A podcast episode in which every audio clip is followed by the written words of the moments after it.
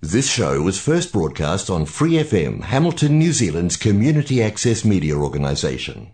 For more information on our lineup of shows and the role we play in the media, visit freefm.org.nz.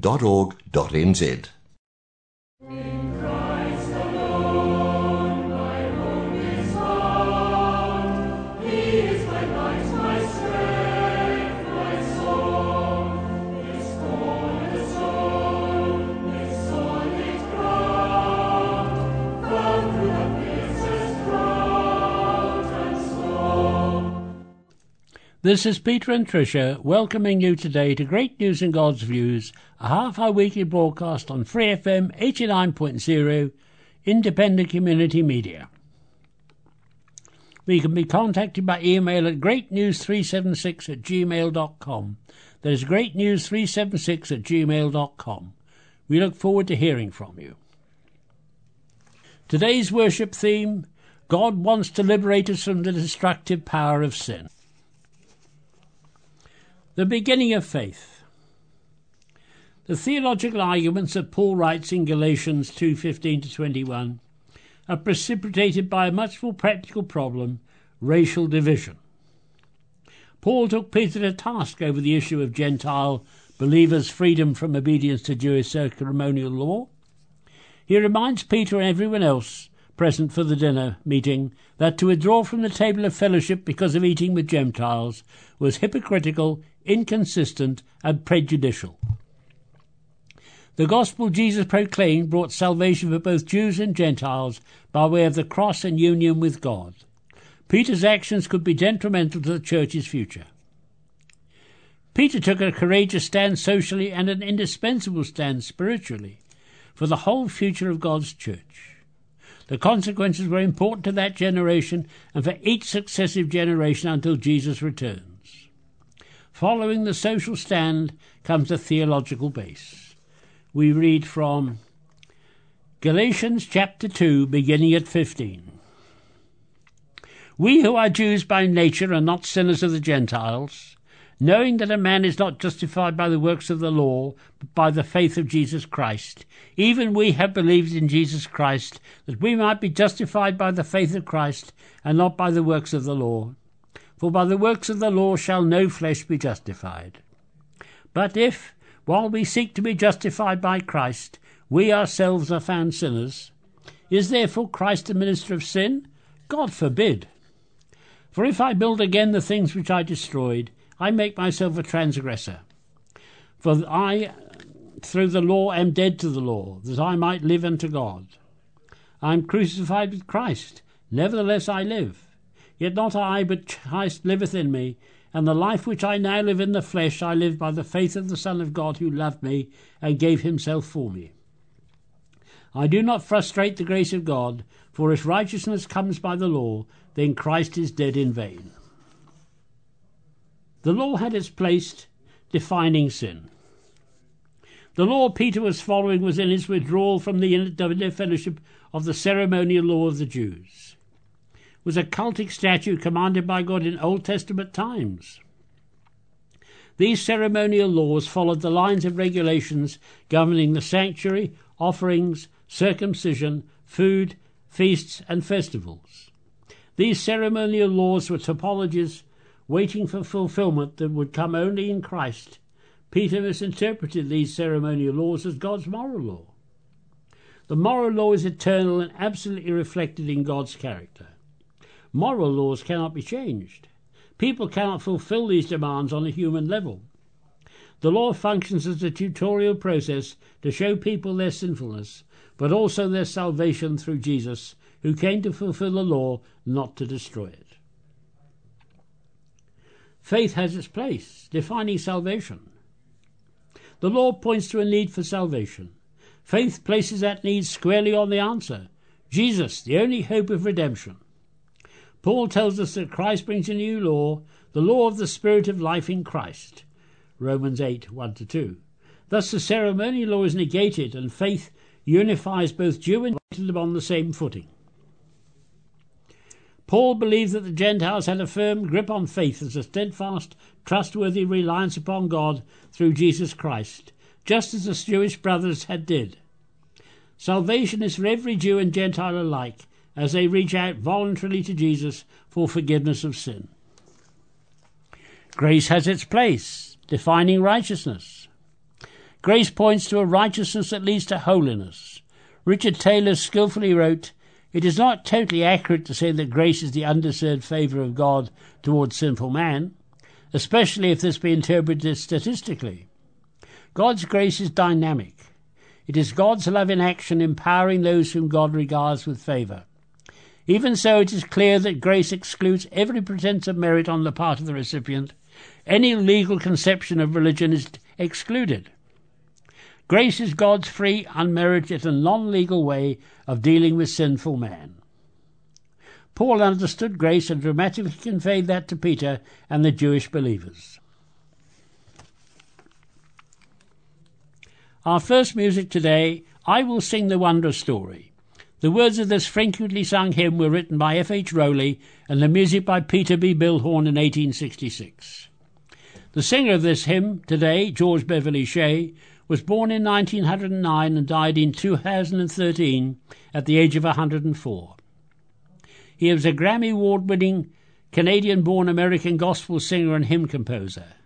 He's often been described as America's beloved gospel singer and is considered to be the first international singing star of the gospel word as a consequence of his solos at Billy Graham crusades and his exposure on radio, records, and television. According to the Guinness Book of Records, Shea holds the world record for singing in person to the most people ever, with an estimated cumulative live audience of 220 million people. His most popular songs are How Great Thou Art and The Wonder of It All. He wrote both the words and music of The Wonder of It All. I will sing the wondrous story.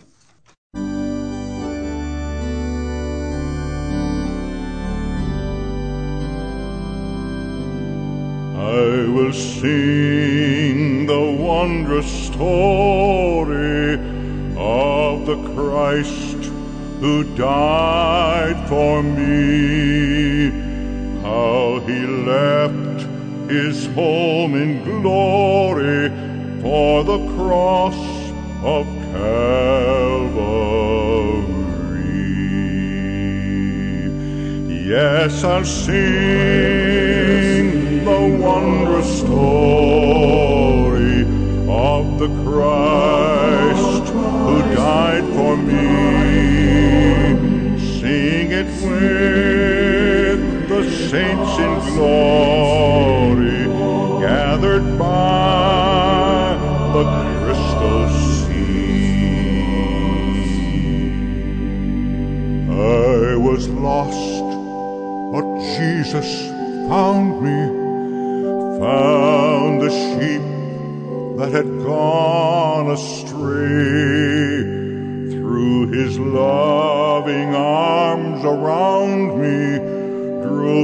back into his way. Yes, I'll sing the wondrous story of the Christ who died for me.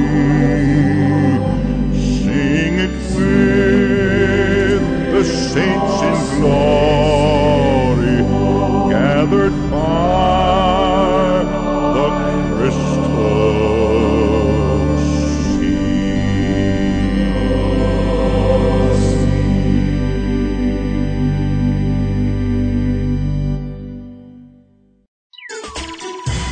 suffer from high blood pressure, you're certainly not alone. The incidence of high blood pressure, also known as hypertension, is on the increase. To combat this problem, doctors can prescribe several types of medication which lower blood pressure by different mechanisms. It has long been thought that black people and white people respond differently to these different drugs, so doctors were advised to consider a patient's race when choosing which medication to prescribe. But research recently published in the medical journal Hypertension has shown that this approach is flawed. Researchers found that the variation between so-called races is much less than within each racial group. So the new recommendation is that race should not be a factor in deciding which medication to prescribe. It appears that the differences between racial groups aren't that significant after all, which is what we would expect from the Bible's history and teaching.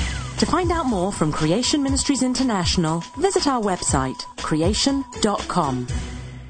You are listening to Great News and God's Views on Free FM 89.0 Independent Community Media.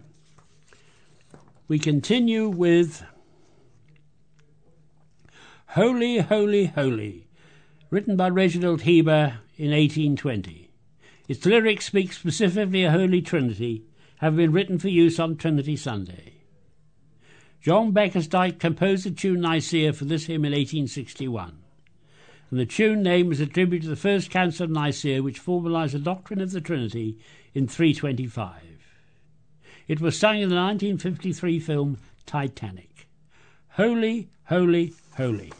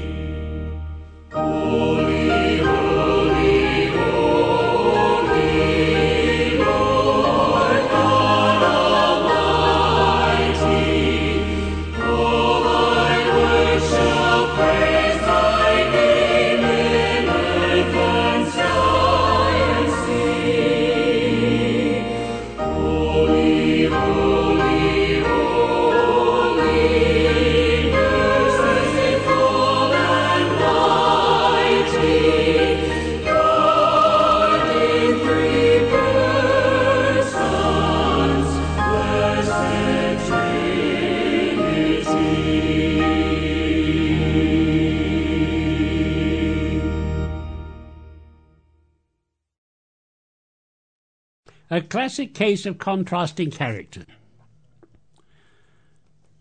The narrative in today's text, which you will read shortly, demonstrates a classic case of contrasts.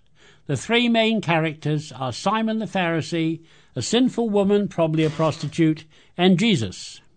As I understand the story, Simon's invited Jesus to dine with him and some other guests. While there, an unnamed prostitute enters the house and begins to deeply display gratitude to Jesus. She begins by crying tears of joy and wetting the feet of Jesus and then wiping them dry with her hair. She then kisses her feet and pours her expensive perfume on them. She responds this way because Jesus had earlier forgiven her of her sins before the narration of this specific event. The reason for this understanding of the events is due to the fact that some have convincingly pointed out that if the woman was forgiven only after having done these things to Jesus, then that goes contrary to the entire point of the story Jesus told to Simon. The point of Jesus' story was to teach that when a person is forgiven much, they love much in return, and when they're forgiven little, they love little in return. The woman was obviously forgiven much to show such love in return. We read from Luke chapter 7, beginning at verse 36. And one of the Pharisees desired him that he would eat with him. And he went into the Pharisee's house and sat down to meat.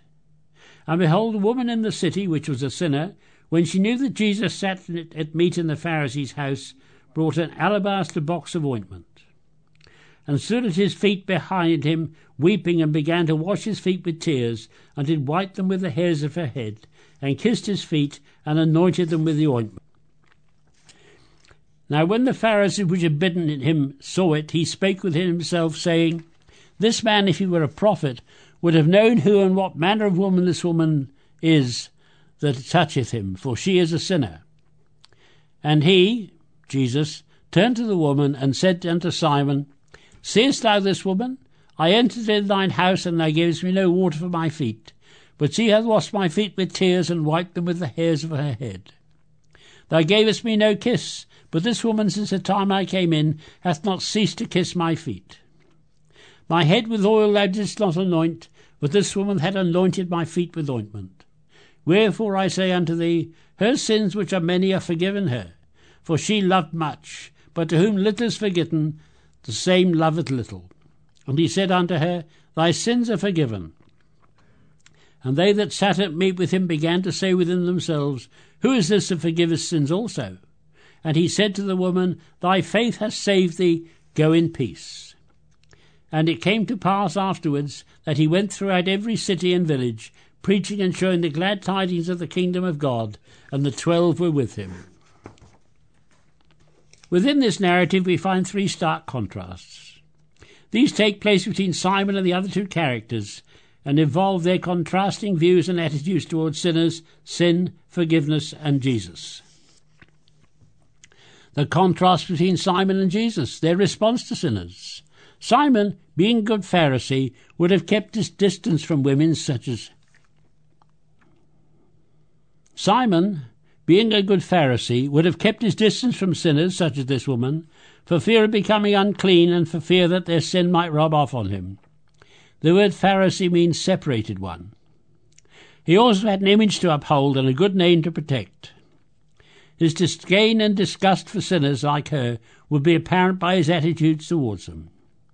His self righteousness would render Simon unable to forgive. Jesus, however, let sinners like this woman touch him and get near him. He didn't keep his distance. Instead, Jesus often sought them out. If they came into his presence, he didn't run away. By being close, by listening, by being accessible, Jesus let sinners like this prostitute know that God cared and they could be forgiven. He showed compassion, and when they responded, Jesus forgave. The contrast between Simon and the woman, their response to sin and forgiveness. In response to sin, Simon can surely see it in others, but not in his own life. He's an eagle eyed sin hunter when it comes to spotting sin in the lives of other people, like the woman, but his eyes seem to fail him when he looks at his own life of sin. Not only is Simon blind to his own sin, but he also fails to see that Jesus is the source of forgiveness. The result was that Simon loved little, both God and others. The woman, however, had seen her own sin most clearly. She is strongly aware of the sin in her own life, and therefore not hunting for sin in the lives of others, including Simon. In the end, her awareness of sin leads her to seek God's forgiveness through Jesus. The result was that the woman loved much both God and others. The contrast between Simon and the woman, their response to Jesus. Finally, both Simon and the woman responded differently to Jesus. Simon furnished no water, no towel, no kiss, and no oil on Jesus as he entered Simon's house. This behaviour displayed at best indifference and at worst disrespect. But the woman spontaneously offered her tears, her hair, her kisses, and her perfume in a touching display of love and gratitude. Isn't that interesting? For it appears that those who see their own sin can also see Jesus as the source of forgiveness, while those who see only the sin of others and are blind to their own sin are also blind to whom Jesus really is and what he can do for them. How many Christians are more like Simon than Jesus when it comes to relating and responding to sinners? How many Christians act more like Simon than the woman when it comes to responding to sin in their lives? And how many Christians, even after coming to Jesus, are still better at seeing the sin in others than themselves? How does your life contrast with Simon and the woman? We continue Great News in God's Views with In Tenderness He Sought Me. Spencer Walton was a missionary and evangelist working with the South African General Mission at the end of the 19th century. He founded the Sailors' Rest in the city of Durban, Natal, a region in South Africa, and he ministered to the spiritual needs of seamen there. During the Boer War, he distributed Bibles to the English soldiers. Spencer work, Walton's missionary work is known mainly through the books and pamphlets he wrote. He was also credited with one hymn, In Tenderness He Sought Me, published in 1894, and which we play now.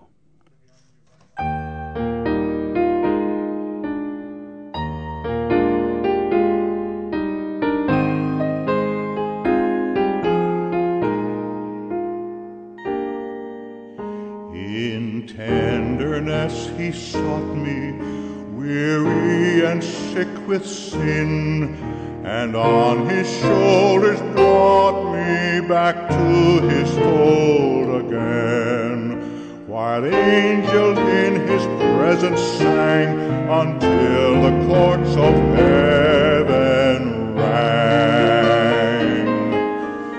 Oh, the love that sought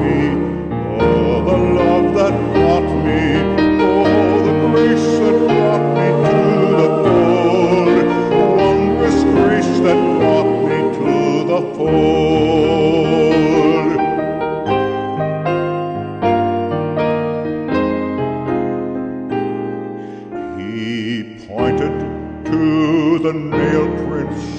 For me his blood was shed. A mocking crown so thorny was placed upon his head.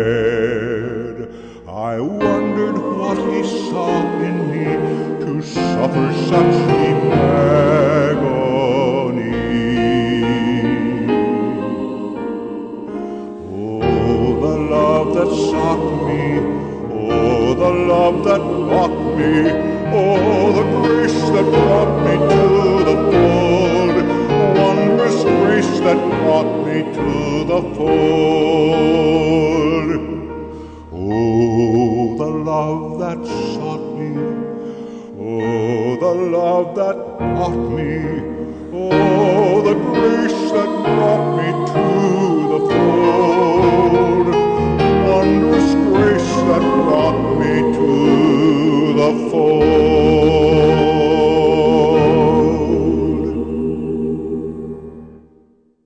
copyright reasons, we can no longer broadcast in the Unshackled series.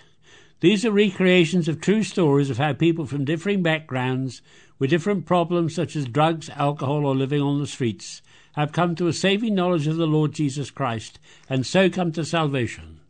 They are available to be downloaded by Googling Unshackled and following the prompts. We continue with How Firm a Foundation. This was a favorite hymn of Robert E. Lee, a general in the Confederate Army of the American Civil War, and has been played at the funerals of several American politicians. On Christmas Eve in 1898, American units involved in the Spanish American War joined together to sing the hymn. The units were both from the north and south of the USA.